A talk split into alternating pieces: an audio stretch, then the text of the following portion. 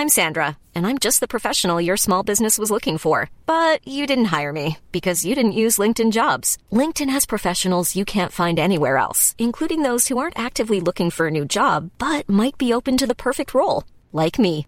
In a given month, over 70% of LinkedIn users don't visit other leading job sites. So if you're not looking on LinkedIn, you'll miss out on great candidates like Sandra. Start hiring professionals like a professional. Post your free job on linkedin.com/people today. In the market for investment-worthy bags, watches, and fine jewelry, Rebag is the answer. Rebag is a luxury resale platform where each piece is carefully inspected by experts to ensure quality and authenticity. Use Rebag to buy and sell finds from the world's top brands, including Louis Vuitton, Chanel, and Cartier. Head to Rebag.com and get up to 15% off your first purchase as a member with code REBAGNEW. Shop today at Rebag.com. That's R-E-B-A-G.com. And use promo code REBAGNEW for up to 15% off your first purchase as a member. You know what an Ethernet cable is, don't you? Even if you don't think you do, I, I, bet you probably do. It's that cable you plug into a computer or a router that delivers the internet. And I know so many people are doing Wi Fi these days, your laptop might not even have an Ethernet port anymore. But I bet your modem does. Probably your game console does. Heck, even your TV might have one. For most of the internet's history, the Ethernet cable has been the most reliable and fastest way to deliver network traffic. And we owe it all to Hawaii.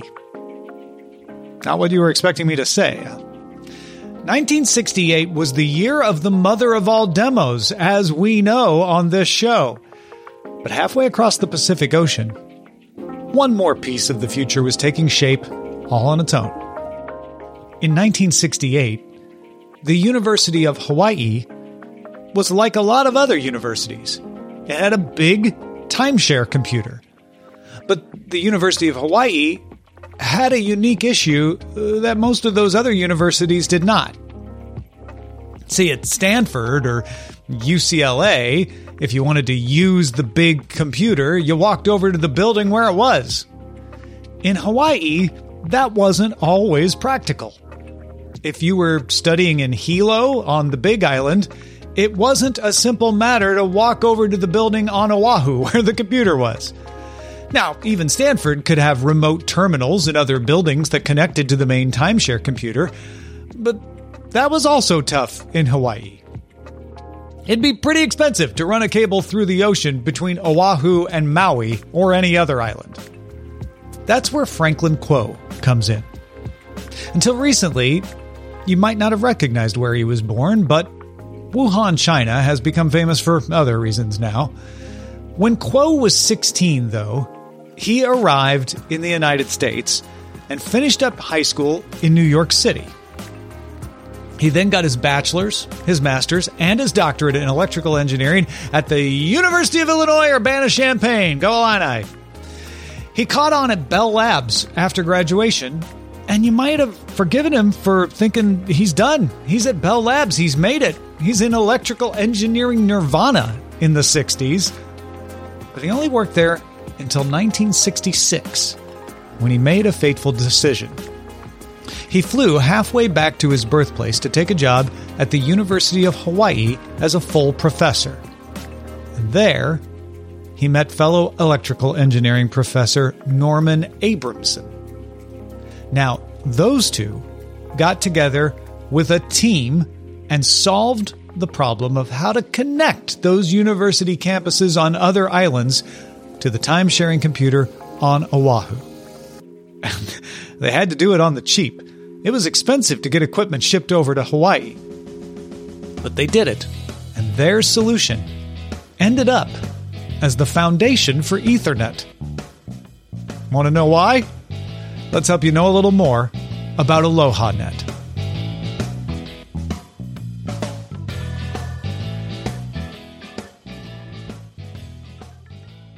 AlohaNet sort of stands for Additive Links Online Hawaii Area, but it's a contrived acronym. They just wanted to call it Aloha. The idea was to use low cost, off the shelf radio equipment. So they needed a system that didn't rely on precision. In fact, it had to be fault tolerant. They decided to use packets for the data, an idea borrowed from ARPANET, which was also under development at the time. You put your data broken up into discrete packets and sent those on their way. You didn't try to send all the data at once. But this wasn't about using the ARPANET. We're not on the internet, not yet. This was just sharing local data from the central computer to the clients on other islands. The system they developed had a hub that was the central computer, and it broadcast its packets on one channel to everyone. That was called the outbound channel. So no one else used that frequency. The outbound channel went to everyone. It wasn't trying to target the receiver, just broadcast it all over the islands. Everybody got everything. The clients on the other islands would broadcast their packets back on what was called the inbound channel. And here's the thing that probably sounded crazy at the time all the clients used the same frequency. They all used the same inbound channel. So you know what's going to happen. If the guy on Hilo is broadcasting to Oahu at the same time that the lady on Maui is broadcasting, one of them's going to step over the other one. Both packets aren't going to arrive, they're going to interfere. Now, the outbound channel was easy to manage, right? Everybody got everything. And if you're like, well, wait a minute, how did you handle that? The local clients sorted out which packets were meant for it and just ignored the rest. We're in a situation where everybody's doing timeshare, for, so we're not as concerned about security as we will become later. But of course, you could encrypt the packets. Uh, but there's an address on those packets. The inbound packets, though, as I just described, could be a mess. I mean, imagine you got two users on Maui, one on Kauai, one in Hilo, and they all send their packets at the same time. Only one of them's going to get through if they're at exactly the same time. How do you handle that? The answer is you don't. The brilliance of AlohaNet was that the hub would just acknowledge every packet it received. If it got a packet, whether it was from Hilo or Maui or Kauai, it would say, Oh, yeah, I got that packet. Every time it successfully received a packet from a client, it acknowledged it. Now, the client would sit there and wait for those acknowledgments. If the client didn't get the acknowledgement, after a certain amount of time, send the packet again. Eventually, every packet found a clear space in the transmissions, and the packets made it through. This was the main difference between AlohaNet and ARPANET. ARPANET nodes could only talk to a single node at a time. So each node had to know if it was okay to talk to you right now or are you talking to someone else. I'll remain silent until you're free. Let me know. We'll negotiate that. AlohaNet didn't need that kind of hassle, man. It didn't need to handle giving clients permission to send data. Just keep sending your data. Eventually it'll make it through and I'll let you know when it did. Since the nodes, the hub, and the client didn't have to coordinate on when to talk to each other, the protocol and the hardware for AlohaNet were much simpler. You needed one frequency for outbound, one frequency for inbound, and the protocol that just said, Did I get a packet? I'll tell you I got it. If you didn't get it, keep sending. The packets from the hub did need an address so that you knew which packets were for you and your computer could just discard the ones that were not. So they got all that running. They developed it, and the first packet broadcasting unit went online in June 1971. That version is now referred to as pure Aloha because it was incredibly simple. If you have data, broadcast it. If there's a collision, resend the data later. The determination of later was kind of the genius of AlohaNet. It was a lot of math involving where the clients were, where the hub was, how far apart they were, how long it usually took to create a packet, and that math tried to predict the best times to send the data and improve the efficiency of the network. And it worked. But they improved on it. Slotted Aloha was an improvement that increased the maximum throughput. Stations, clients, were given time slots, and you could only start a transmission at the beginning of that time slot. You could still send data pretty much anytime you wanted. You didn't have to negotiate a time, you just had a slot. And there were lots of time slots. That arrangement reduced a lot of collisions. And then the final version I'll talk about is reservation aloha. That improved the efficiency more, by reserving a slot for any client that successfully used it. So again, it wasn't a complicated negotiation of is it okay for me to talk? I need to put in a reservation. I'll put my reservation. It just said if a slot's open and you are the first to send a, a, a packet, that slot's yours. It's reserved. Keep going until the slot time ends. Everybody else, wait for the next open slot and then reserve it by sending a packet. Again, there were enough slots that this didn't slow things down much, and the reduction of collisions sped things up quite a bit. Those principles of AlohaNet did get more complex, they did evolve, but they went on to be used in satellites, mobile phones, networks, and Wi Fi. But the first and arguably most well known of its uses was by Robert Metcalfe at Xerox PARC in 1973, just two years after the AlohaNet started broadcasting. Metcalfe was finishing up his doctoral thesis about ARPANET.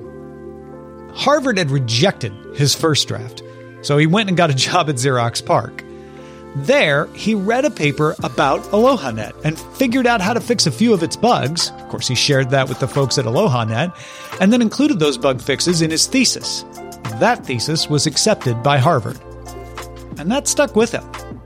So when he and David Boggs were figuring out a standard for connecting computers over short distances, Metcalfe included some of the ways AlohaNet handled collisions to help handle collisions as they traveled through the wires. They were trying to collect a lot of different computers and connect them all together through Ethernet, as they would call it.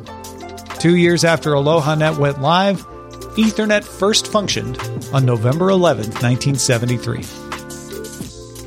That was one of many innovations to come out of Xerox PARC in the 1970s. You've probably heard of Xerox PARC. Most famously, the legend goes that Steve Jobs and or Bill Gates stole all their ideas from Xerox PARC. Uh, it's not exactly true, but it's not exactly false. Many of the things that came out of Xerox PARC furthered the work of Douglas Engelbart. Remember him?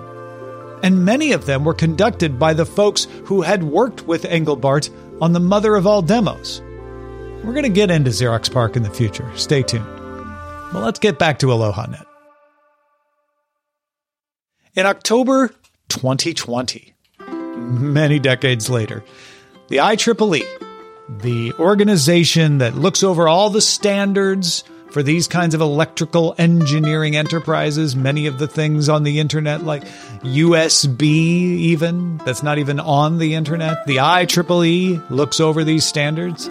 In October 2020, the IEEE presented the University of Hawaii at Manoa, the location of that first AlohaNet hub, with a plaque commemorating the network as an official IEEE milestone.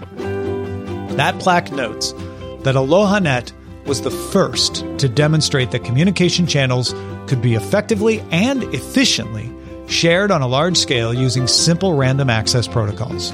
You didn't need permission to send your data, you just send it when you want. Without the need to share computer resources between campuses on multiple islands, there wouldn't have been a need to build AlohaNet. And without AlohaNet, we don't get Wi Fi, cell networks, Ethernet, and more.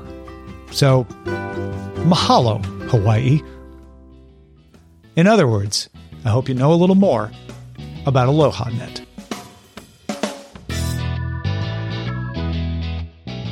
Know a Little More is available without ads to direct supporters at patreon.com slash know a little more. It was researched, written, and hosted by me, Tom Merritt. Editing and production provided by Anthony Lemos and Dog and Pony Show Audio. It's issued under a Creative Commons Share Attribution 4.0 international license.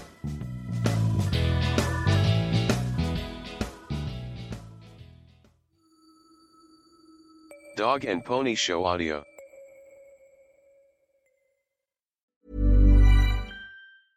Planning for your next trip? Elevate your travel style with Quince. Quince has all the jet setting essentials you'll want for your next getaway, like European linen, premium luggage options, buttery soft Italian leather bags, and so much more. And is all priced at 50 to 80% less than similar brands. Plus, Quince only works with factories that use safe and ethical manufacturing practices. Pack your bags with high-quality essentials you'll be wearing for vacations to come with Quince. Go to quince.com slash pack for free shipping and 365-day returns. Imagine the softest sheets you've ever felt. Now imagine them getting even softer over time. That's what you'll feel with Boll and Branch's organic cotton sheets. In a recent customer survey, 96% replied that Bowl and Branch sheets get softer with every wash. Start getting your best night's sleep in these sheets that get softer and softer for years to come. Try their sheets with a 30-night guarantee. Plus, get 15% off your first order at bollandbranch.com. Code BUTTERY. Exclusions apply. See site for details.